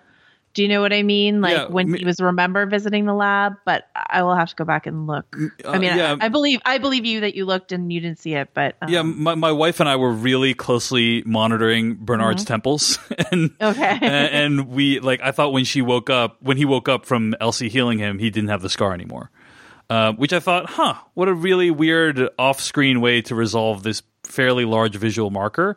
But maybe I'm wrong. Maybe I didn't see the scar and it was like the weird lighting or something like that. But I did not detect a scar uh, after he emerged from the table. So um, if anyone, actually no, don't tell me because I think we'll get like 50 uh, tweets saying like there was a scar or something like that. Uh, maybe someone in the chat room can can notify us, or we'll figure it out by next episode. Um, anyway, uh, but wanted to call that out. Okay, Joanna, why don't we? Uh, sorry, sorry to jump around, but I want to kind of conclude with this with the Bernard stuff. So let's go back to the very first scene in the episode. Uh, because they're like Elsie and Bernard, they're about to they're about to break into this place uh, that has like a hidden, forbidden secret. and Bernard is doing the Willy Wonka. No, stop, come back, don't go in there. yeah. Uh, and let's talk about the very first scene of this entire episode, which opens on a record player and this incredible shot that many people, including myself, interpreted as an homage to Lost season two, episode one, and the inside of the hatch. Um, but apparently, according to your interview, that's not the case, right? Like, it's n- not an homage to that. I was like so sure. Yeah. And I asked and I asked Lisa Joy and she told me that she was in college when Lost was on and that she never watched Lost. And that someone on set mentioned to her like that the record player and the exercise bike might uh, recall Desmond Hume from uh, season 2 episode 1 Man of Science Man of Faith, but she says no, that is not the case in the script neither the record player nor the exercise bike were in the script. Those are her ideas because she wanted this like looping motif. Also, the treadmill. It was supposed to be a treadmill, not an exercise bike, but the treadmill didn't fit in the set, so she put an exercise bike in there and got all this looping um, imagery. And swears it's not based on that scene, but it's crazy the echoes of the scene. Um, but that being said, um, By the way, so, so let- let's just clear up for those Oh. who have no idea what Lost is um, or have never seen it. In at the season premiere of, epi- of season two, like there was a scene that took place inside of a hatch that was extraordinarily similar to the opening scene in this this episode, right? Like that Yeah. just is basically slowly through a series of close-ups, you learn about like a person who's living in this extremely confined space. Right. You don't Um, see their face. Yeah. The way that you don't see Peter Mullan's face for like a little bit of this introduction. Uh, eh, but like the the point of the two scenes are the same. I mean, eh, I mean, and what's crazy is like the Desmond Hume character is played by Henry Ian Cusick, who's Scottish. Like it's a Scottish man trapped in an underground hatch bunker situation, monitoring his health. Blah blah. Like it's all it's all very similar. But um, but what we'll say is that like if you want to show someone trapped in a confined space on a looping routine um there i guess are only a few ways to show that. Like you show them having breakfast you show them like taking a shower you show them exercising you show them doing whatever. Um it is kind of crazy these parallels but lisa joy swears it's not. And she's like she also she told me some things that were an homage so like it's not like she's she would lie about that. So i i genuinely think that it's a weird weird echo of pop culture Yeah, yeah, totally. Um, but even even putting that aside, I do think this opening stands on its own as a piece of uh, Oh, really so remarkable good. filmmaking. It starts Yeah. on the close up of this record. Uh, like there's all this circular motif. Like your the camera goes around in a circle. It's some really challenging camera movements that are happening. Right, the focus pulling that's going on there. Uh, it just felt like a really intricate camera move that actually fits in with the theme of the the scene and with the show, right? Of of this loop, right? Everything is circular. The record player, the camera movement. Um, there's a lot of like circular objects, like this goldfish bowl, you know, in the shot. Like all this stuff. Um, it, it just was a really really well done scene. So, uh, so that's how the episode begins and we see a man doing mundane routine things uh, and then as he pours his cream into his coffee his hand starts glitching out. Uh, and then we find out he has company and he goes to meet it. It's young william who has brought scotch to him. Now i'm going to stop here. Like what was your experience of watching this scene joanna? Was it did you know exactly what was happening? Like did you know that you know mullan was a robot? Like what were your thoughts? I knew Mullan was a robot. The I think the only thing that I didn't figure out right away was that this was like taking place underground in Westworld. Did you, You know, know, it was like because when when uh, William hands him the note, my wife was sitting next to me. She's like, "That note has the entire conversation they just had written out." Yes. Um, yes. So you called that as well, I assume. Yeah. Yes. Uh, though your wife is very observant all the time. Um, I think only because it, it felt like a reference to in season one when Maeve is sort of shown the Hmm. cascading conversation that she's having on the tablet. You know what I mean? Like it felt like a reference to that. Like an analog Yeah. version of that, right? Yeah, yeah. I, I mean, I think the the glitch of his hand and like the fact that we've been talking all this time about putting human consciousness in a robot and stuff like that. I was like, and the way that Jimmy Simpson as young William sort of delivers the scene as like a guy sort of patiently humoring someone, it seemed like to me. Um, I was like, this is a test. You know, this guy is in a obviously in like containment. He's being tested for something. Uh, I think he's robotic in some way because of the glitches in his hand, the tremors in his hand. Um, so yeah, but I did like he says he's in Carlsbad, California somewhere, and I was like, maybe he is in Carlsbad, California somewhere. And then I think it wasn't until William leaves the room the second time that I was like, no, this is in the park. So, and I think that this is I think it's safe to say that this is what he showed Dolores uh, when he was like, "You ever seen such splendor?" Like he was building this underground facility. I think Mm. um, in season in episode two, and when older William talks about like a place of judgment and his biggest mistake, I think he's also talking about this place. I agree. I think I think this is glory, the valley beyond, the like the the the the, j- the place that they're journeying towards. So yeah, Yeah, I think that that sounds all right to me. And yeah, uh, I am a I, I deeply respect any movie or television show that can show us basically the same thing three times with slight differences, and like every time the con the, the, the perspective that you're viewing it with and the context is like vastly different. Um, Another uh, movie that does this, uh, in my opinion, is Tony Gilroy's Duplicity. If you've seen that film, but two characters in that film have the exact same conversation three times, and every single time it's uh, in a completely different context. I mean, we, you get it in Memento a bit too. Um, Yeah, totally. Um, yeah, and I um, I I loved this so much. Um, I had I had some trouble understanding exactly the nature of this test. Um, the first when I saw it, sort of by myself in terms of like what is this testing he says fidelity and i didn't really understand what that meant and i think what uh, people who are a little bit more scientifically savvy have explained to me is that like this conversation between um, william and jim um, you know where he says shit like you know if you're gonna make a deal with the devil better bring him an offering and all that sort of stuff is maybe like a conversation they had right before Right. he died or right before whatever. And so they're testing his responses. So it's like a it's a scripted call and response um not because jim is on some kind of loop but to see if um the red chestnut in his head or the pearl in his head is able to give the same responses that the real jim delos did you know. Right, Right. which he kind of does but not really right? Like his his hands messed up or he sh- his hand is shaking uh his knee is but that's shaking like but that's like a physical and then he sort of like loses like he he starts off strong and then he like i mean it's better each time obviously because it's like what i think 149 times or something like that but like um but he loses uh his control of his speech a couple times. And it's done so well. Like peter mullan does that the, that glitching so well.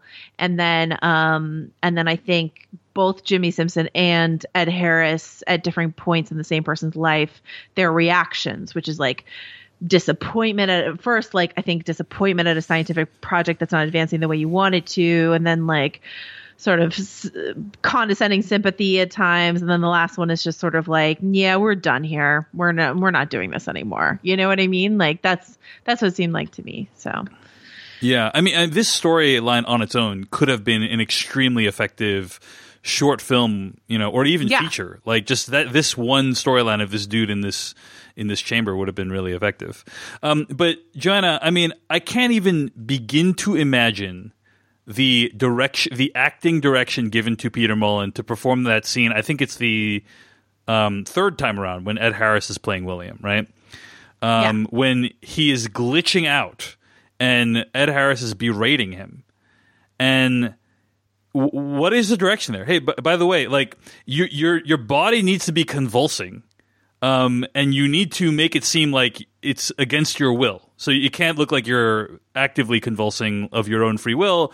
And but by the way, you need to be also trying to keep it under control and also delivering dialogue at the same time and be really angry. You know, it's just like it's so mind good. blowing how many layers of performance there are in that one scene, Yeah. and I think they pull it off. And it's a testament to both Lisa Joy Skill's director and also the actors on the show that how well they're able to make it work. I thought it's just Yeah. phenomenal.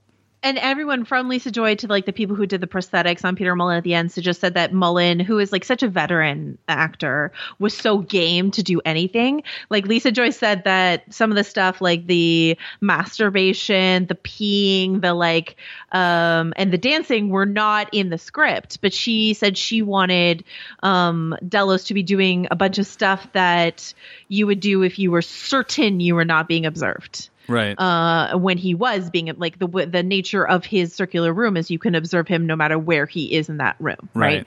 And so, um, you know, and so that's like what the dancing was about. I I was like, because I was asking Lisa Joy about all these. I was like, oh, is that an Ex Machina reference? She's like, no. I was like, oh, is this an Event Horizon uh, reference? She's like, nope, I've never seen that movie. I was like, okay, cool, cool, cool. So, um, so yeah, the dancing. was Basically, just sort Lisa, of- Lisa Joy doesn't need any pop culture references. She just contains all the multitudes within her brain already. I think no, is the take. her, her big reference that she talked to me about, which was Tarkovsky's uh, Stalker, is uh, just a very like arty. Like her reference is very cerebral, and and and that's great. But um, yeah, so it's not an Ex Machina dancing reference at all. Um, it's just her being like, "Go, Peter Mullan." She she, she said the dailies of Peter Mullan dancing are her favorite thing she's ever seen in her life, and I just want her to release the extended cut Yes. of all the takes of Peter Mullan dancing uh, in that scene.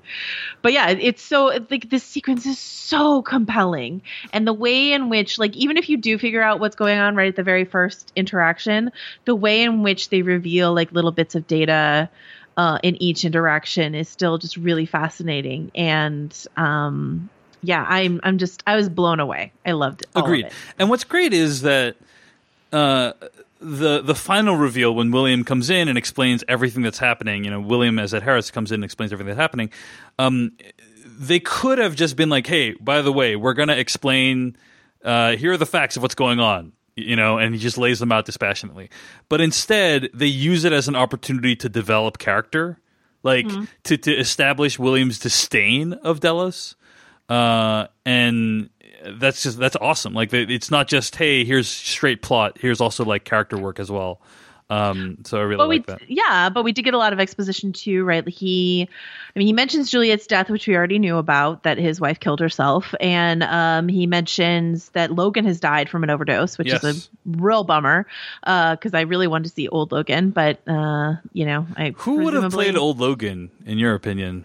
Any? Uh, on the other podcast that I do, Richard Lawson, my colleague at Vanity Fair, suggested Ian McShane, and I confess now I can't think of anyone I would prefer to have acting opposite Ed Harris than Ian McShane. But do you have any any? Uh, no, I think I think? Ian McShane is pretty good. Right, that's pretty good. yeah, it's hard to beat. Hard to beat. but um but yeah so logan's dead juliet's dead and he talks about his daughter emily he's like she's whip smart and capable and i'm like yep we've seen her be whip smart and capable um and all of that stuff and Jeffrey Dean Morgan. That might also work. Just gonna put that out there. Okay, sorry. okay um not british in the wrong age but yes um so the uh but the um what william is talking about in terms of uh, like juliet's death is this inciting incident for his fundamental change of perspective about mortality. Uh, and he's already talked about juliet's death in season one and how much that changed his worldview.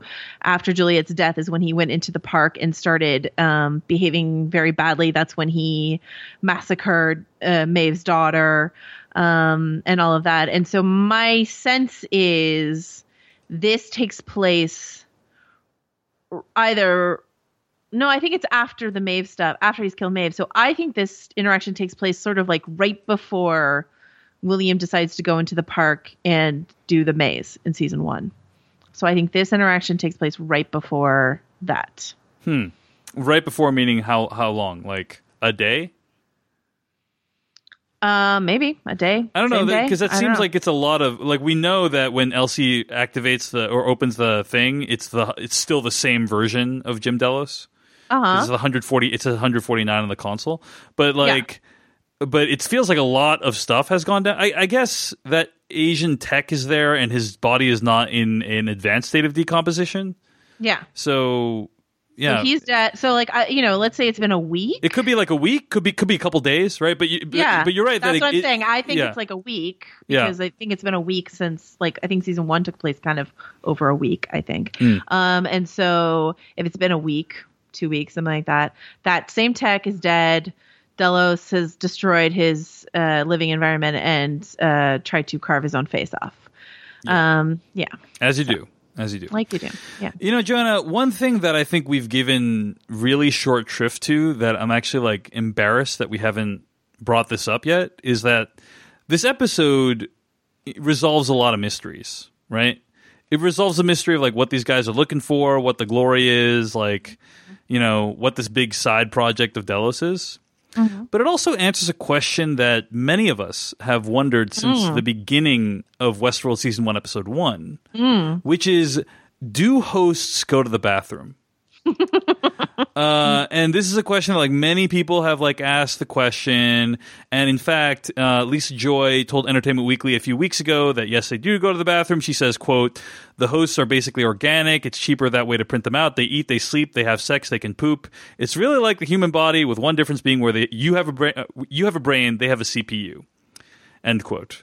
Uh, but so, so that was her answer. Uh, but we had never actually seen that uh, truth until this episode of the show, right? Um, uh, game changer. It, it, it is. It is. Um, so I'm just. I, I would be remiss if we did not go, you know, through this episode without mentioning that, um, or with mentioning whatever the you know Yeah, dou- double we- negative.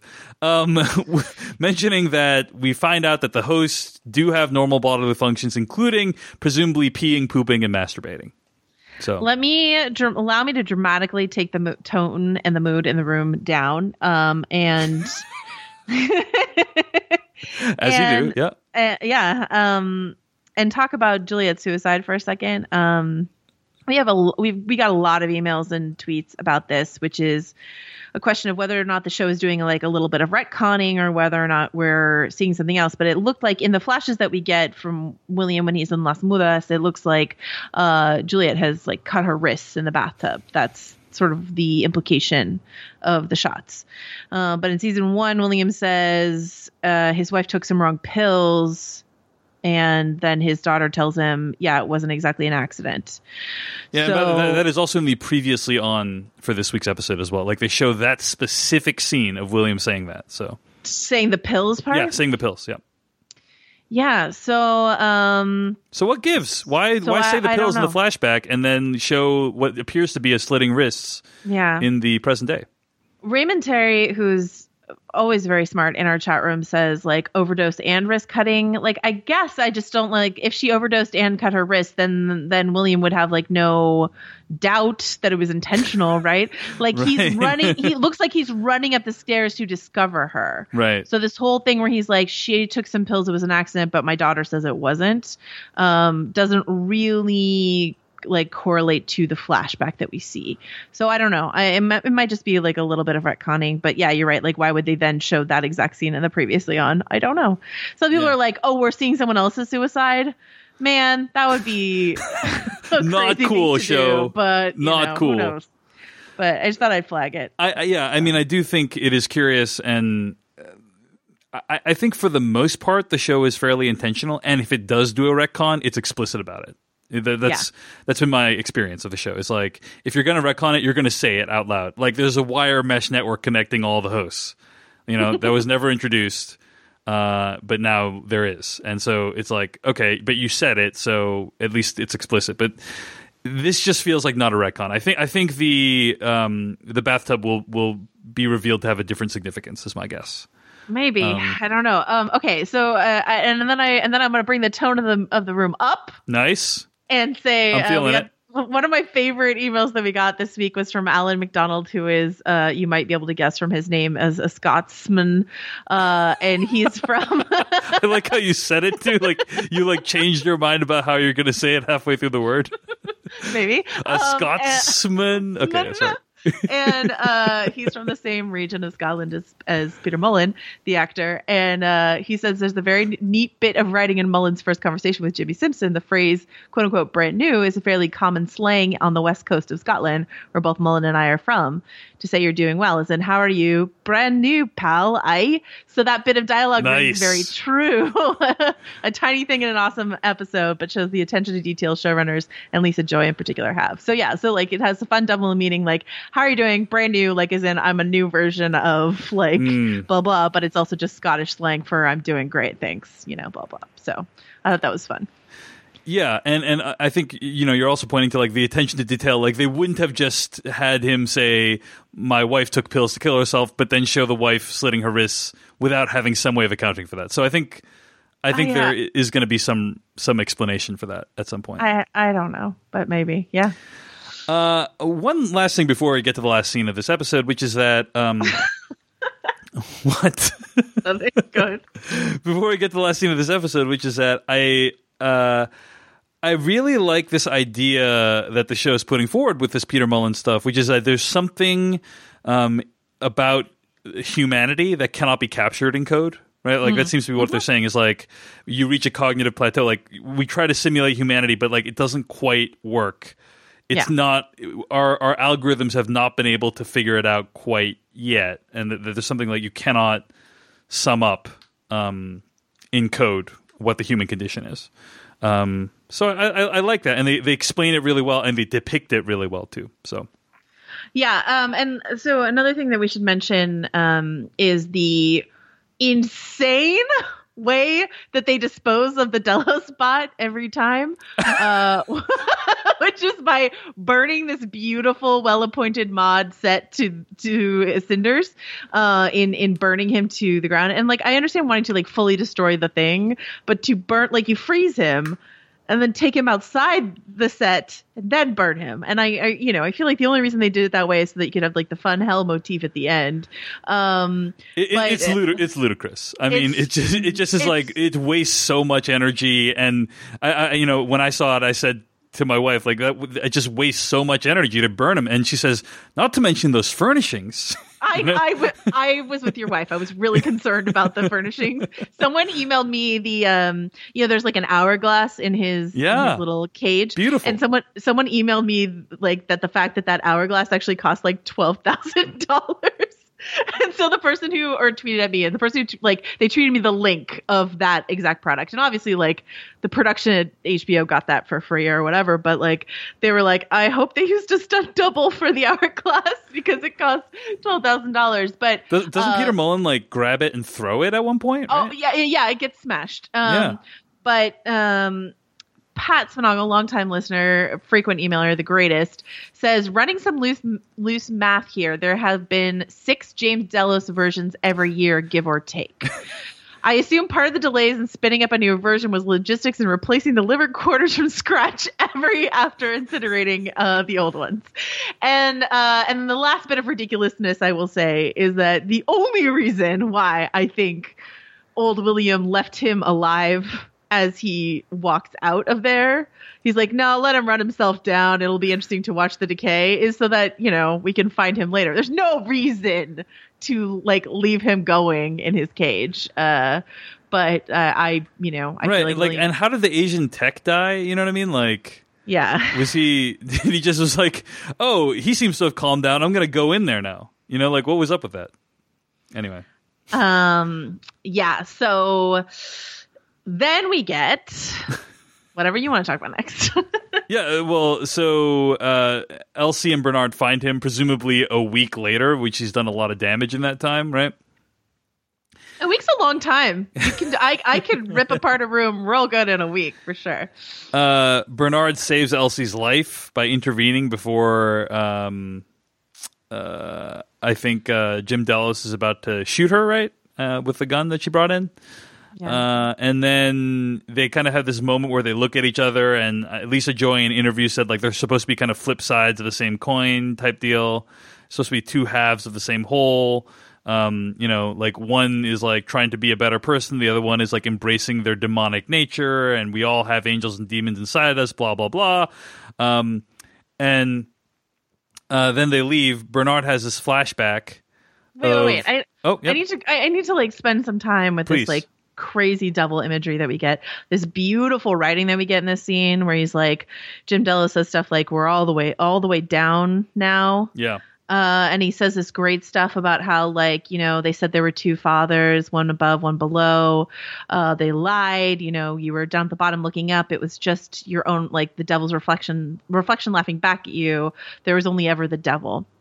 It's great writing. I thought it was fucking Milton or something. Like I googled it and I was like, nope, this is just uh, Jonathan Nolan and and uh, Gina is Gina Atwater um, have co-writing. Yeah, Gina Atwater have co-writing credits on this episode. So that's a beautiful thing that they put together. Lisa Joy once again. Lisa Joy says this is not an Event Horizon reference, but maybe her DP saw Event Horizon because like when you when you get the reveal of Jim Delos's like clawed off face and the flashes of light, it's very similar to Sam Neill's reveal in Event Horizon with spoiler alert for Event Horizon, I guess, scratch off face. And Event Horizon has so much to do with like madness and talk of hell and the devils and stuff like that. It's a genuinely terrifying film.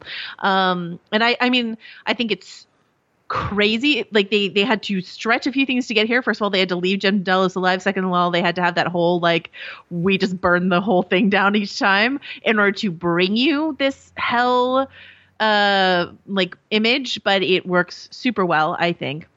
But this is the character that I'm going to say maybe they're not gone because you know, Bernard's about to shoot him, and Elsie's like, "Don't worry, I'll take care of him." And she lights the thing on fire. But man, we don't see him melt. So I'm just saying, like, if we get like a half melted Jim Delos shambling around later, um, I'm not really expecting it'll happen. I'm just saying this is like the Elsie choking scene of. I agree that it is distinctly possible that we'll see that. Yeah. So, Yeah. uh, I, you know, I, I, it didn't do that much for me, Joanna. Like, I agree that it is kind of cool, but it reminded me too much of Lex Luthor's speech in Batman v Superman, the Zack Snyder film. That's pretty bad. Here's a question for you: Why have you retained Lex Luthor's speech from Batman v Superman? I'm going to do my best Jesse Eisenberg impression. Okay.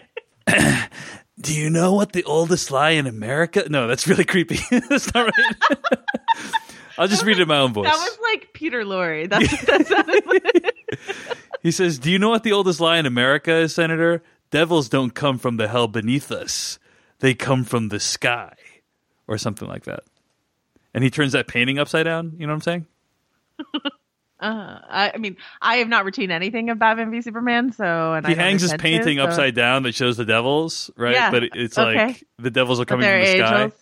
Great. Yeah, because he's like, because it's like Superman's a devil. Do you see? Do you get Uh huh. it? I get it. Yeah. You get, yeah. Are you sure? Because I red- don't think the red capes are coming. the red right? capes are coming. Okay. The red capes are coming. By the way, people in the chat room are really psyched about my Jesse Eisenberg impression. I just want to point that out. So, anyway, as we move to the conclusion of the episode, uh, Bernard has this other flashback, and I just want to say, like, the flashbacks are so incredible. They're sh- like the way they flash from the past to the present. It's like the exact same camera angle with Bernard's face in the exact same position. Uh, and so, yeah, and the he's light, just wearing a slightly different neutral suit with a neutral shirt and a neutral tie. Yeah, and the Um, camera like blinks, and then you're like in a different time period, and it's just like, whoa, that is incredible. Like, I don't even know how they did it. They probably used like some motion controlled camera to like uh, to execute the exact same camera move in that way. Is my guess. Um, but it, it is a really powerful effect, and uh, you find out, surprise, surprise, like all these hideous uh, hosts with no facial features killed everyone, snapped their own necks, and then Bernard ended up executing one of the final uh, scientists. So Yeah, he curb stomped him. Great, curb great stomped. times. Yeah. Um, and most importantly, he printed a pearl of someone else's human consciousness and plugged it in his pocket and took it to go. So, I mean, and, and something we should say is that uh, we're watching like three temporalities in this scene. There's like when Bernard was originally there, and then when he and Elsie are there, and then him remembering him being there with Elsie. It's it's very Nolan to have three temporal. It was it's basically all of Dunkirk in one room.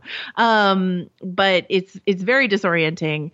But but the very important question uh, is if Bernard is either telling the truth or has all the correct information. It was Ford who sent him there and not someone else because we only have his word for it that that's what happened. Who do you, Dave Chen, think Ford had printed on a brand shiny new red pearl?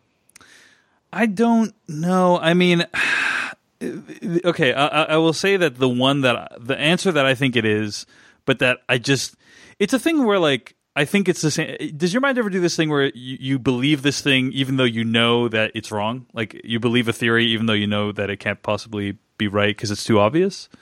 Sure. Um, for me, I, I think it's Ford, even though I know that's probably not right because that doesn't make any sense. But uh, for some reason, I can't get away from the idea that Ford wants to like extend his own life somehow. It doesn't make any sense. It doesn't make any sense.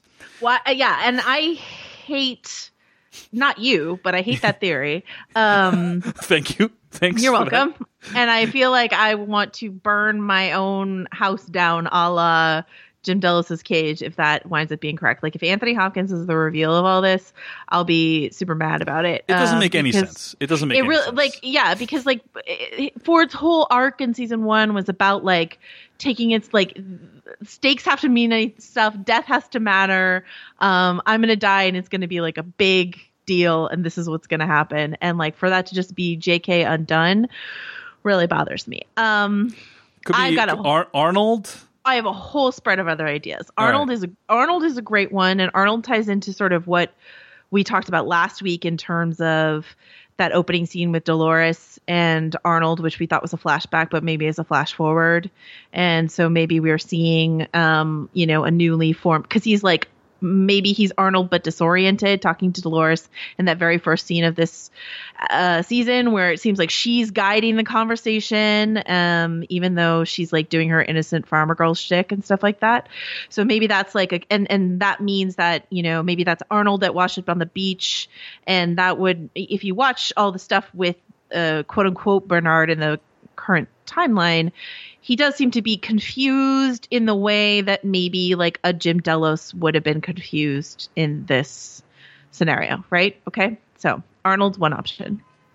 Um, we can revisit something we talked about last week, which was uh, William, older young William. Um, like, because I feel like the reason that Ford had that pearl printed was be- was had something to do with the door game that he's proposed for William. And so I'm trying to figure out like what is the human consciousness in a host body that would most fuck with William once he got there, you know? Because William is on this whole kick of like death has to mean something, death has to matter. That's what he says in Las Mudas. He's like, death is the only true thing, like all this sort of stuff and all these questions of immortality. He like believes in death and its importance and and it's the only thing that gives life meaning. So when presented with either a host version of himself currently as he is now, or a host version of his younger self, which we talked about last week, uh, that might really mess with him. Another popular theory and one that's kind of growing on me, I have to say, since I heard about it, since um, friend of the show Scott Beggs tried to convince me of it like this morning and last night, uh, is that it's Juliet um, we know that Juliet visited the park. We know that she like had sex in the park, so like her DNA would be in there. Um, would it really mess up William to see his dead wife? Uh, would it really mess up Emily to see her dead mother? Um, How do we know she had sex in the park? Uh, because in season one, Logan says, "You don't think my sister had her fun with ride, r- r- like would ride some cowboys when she was here in the park. Mm. So like he we know that Juliet has uh you know left her DNA in the park before. Um so eh, is it Juliet? Uh at first I didn't one of the reasons that I don't like that theory is um you know they've cast this model to play Juliet I don't all we've seen of her acting wise so far is like one sour look at a party. I feel like if there's going to be this big dramatic sort of confrontation between William and Juliet, uh, like it it would hinder it if it's maybe a model who can't do much, but maybe she just needs to like be there and not like do much, but maybe just be in a glass room or something like that. And William has to make a choice about whether to destroy her or release her or something like that. Um, so excuse me as I like rattle off all these ideas. The other reason I don't like that is that we don't really know Juliet as a character. And so it doesn't really mean much to us to see her. Like I said, we've seen her in a photo and in one party scene. If we get more flashbacks of Juliet as the season goes on, like maybe I'll buy more into that theory, but that's one of the reasons why I just don't think a Juliet reveal will be as much of like a mic drop as an Arnold reveal or a young William reveal. But the thing that's starting to convince me um is that the season seems to be so concerned with the idea of family. Um, you know, you've got Dolores and her dad, or Dolores and her father daughter relationship with Arnold. You've got uh, obviously Maeve looking for her daughter, and then you've got William with his daughter, but also, yes, with his dead wife. And oh my God, the Nolans love their dead wives. There are dead wives in like almost every Nolan film. Yeah. So, like, that's a reason why Juliet showing up seems like thematically uh, why Fits in with their broader oeuvre. Yeah, their oeuvre of, of of the dead wife, and like you know, remembering that if the overarching theme of season one was love and the connection of love and what that means, um, th- remembering that in the opening credits they replaced like the two hosts having sex with a mother and a child. So like really anchoring this theme of family as like the primary important relationship um of the season. And um remembering that Lisa Joy and Jonathan Nolan had their second child between season 1 and season 2 I was I was trying Wow. to like think about this before we started recording. Like uh I don't know if you've heard Emily Blunt and John Krasinski talk about a quiet place but a quiet place uh, if you guys haven't seen it like is sort of John Krasinski and Emily Blunt working out their paternal anxiety their anxieties about having children like in this horror film that they've made. And so like I can really see uh Jonah and Lisa Lisa Joy like working through some of their we're growing a family thoughts in in season two. Um i have another thought about this. Sorry that i'm like sort of going off or whatever but um No worries. the this i want to go back to the uh sector sector 22 lab 12 uh thing. And this is a friend of friend of the pod jesse carp sort of pointed this out to me which is that uh in genesis 22 12 is uh, God's test of Abraham. Um, Abraham was asked to sacrifice his son Isaac uh, in order to show his faith uh, in God. And there's this uh, website that's called like renew.org or whatever that has this passage about it that says, uh, like, God always knew how the test would go. So, not really about the test, right? So, defenders of the classical view for knowledge usually argue that God's testings were not for his sake, but for the sake of the person being tested. God eternally foreknew whether or not the person would pass the test, but he wanted the person's character to be manifested to them. So, I feel like this door challenge for William, and maybe there's a test coming for Dolores and a test coming for Maeve too, but this door challenge for William is a test that Ford who definitely fancies himself God, Ford already knows the answer. And it's really to show William something about himself. And so the question I want to keep asking myself and you guys all season is like, who would that be on the other side of the door that would most test William? And Juliet might be the answer, but it might be a younger version of himself. Um, certainly, if if Arnold is the answer to this, then that has more to do with Dolores than it does with William. Um, the very last thing I'll say to wrap up this monologue is that um, having rewa- having rewatched Tarkovsky's Stalker, which I suggest all of you do, uh, that is a uh, you know a film that Lisa Joy says is directly uh, visually referenced in this um, episode when the camera goes through the wreckage of Delos's apartment. There's a lot of slow moving uh, camera work of of decay, and she wanted the decay to look beautiful, like it does in Tarkovsky's Stalker. Um, but the plot of Stalker is about like this post-apocalyptic world where these three men, a writer, a professor, and a stalker, the which is a word, another word for a guide, uh, go, enter this dangerous uh, area called the Zone. And if you've seen Annihilation, you'll understand sort of why this was a direct reference to that. But they enter this area called the Zone, and they go. They're going through the Zone to get to this place called the Room. The Room uh, is a place where, according to legend or whatever, your deepest, most internal wish will be granted. Um, not like if you go in, if you Dave Chen go into the room and you're like, I want world peace. The room's not gonna necessarily going to give you that. It's going to give you what you actually want in your heart of hearts.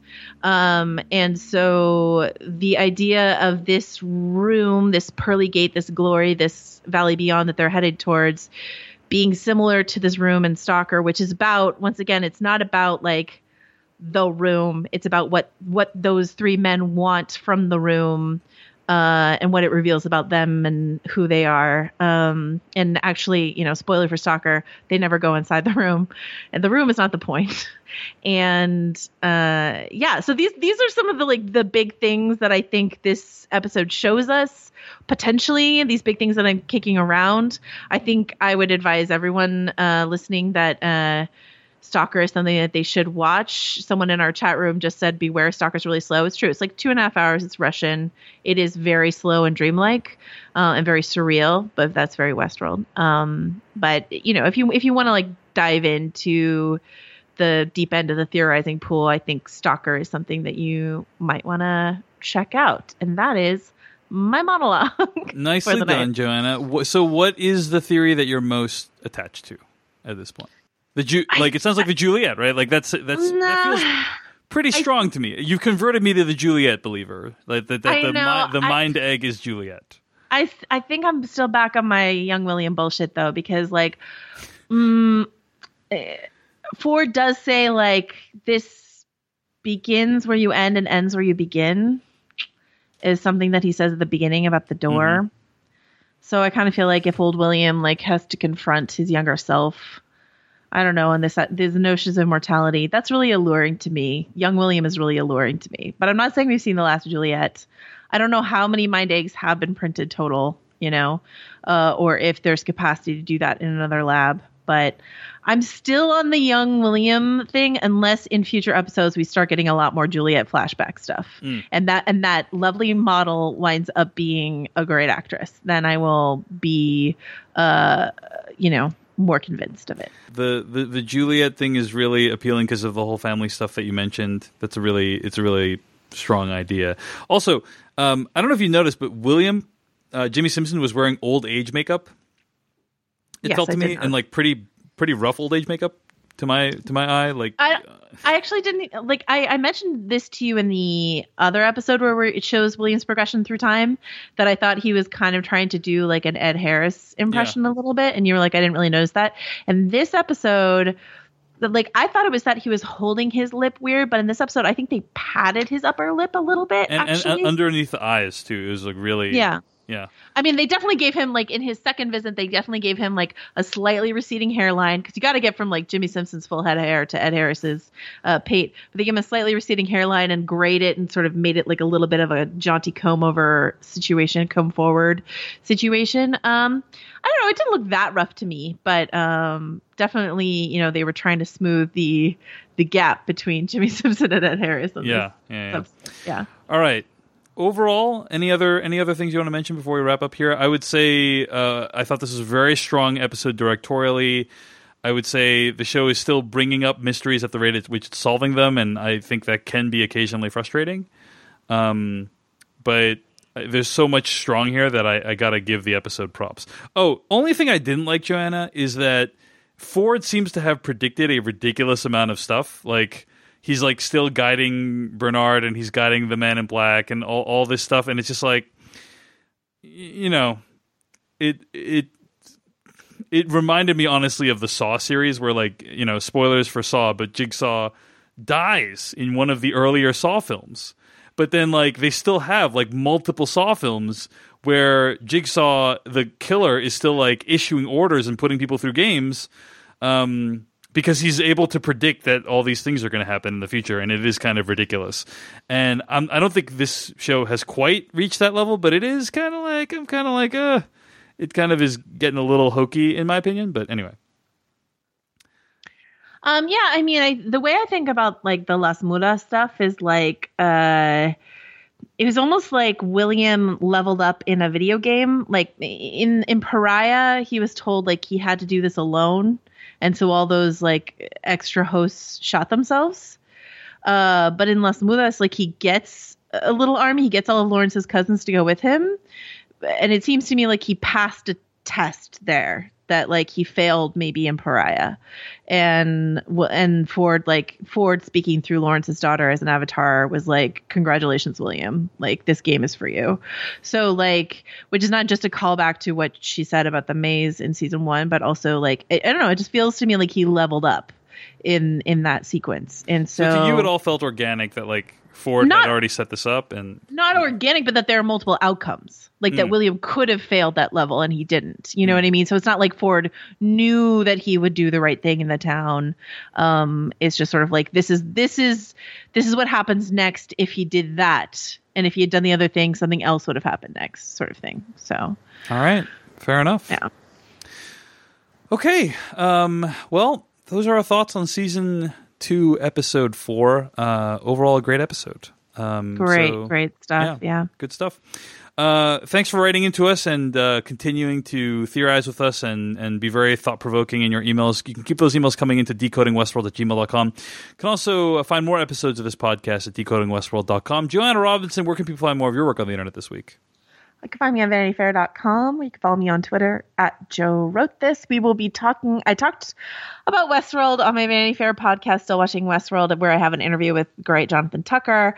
Uh, but we will also be talking about Westworld on Storm of Spoilers this week. So it is a three podcast Westworld week for me, you know. Find all my stuff at, at Dave Chensky on Twitter. That's twitter.com slash Dave Chen S-K-Y and also on youtube.com slash Dave Chensky. Dave Tensky. I, can't even pronounce my own uh, online handle. But thanks for listening to this week's episode of Decoding Westworld. We'll see you next week. Mom deserves the best, and there's no better place to shop for Mother's Day than Whole Foods Market. They're your destination for unbeatable savings, from premium gifts to show-stopping flowers and irresistible desserts. Start by saving 33% with Prime on all body care and candles. Then get a 15-stem bunch of tulips for just $9.99 each with Prime. Round out Mom's menu with festive rosé, irresistible berry chantilly cake, and more special treats. Come celebrate Mother's Day at Whole Foods Market.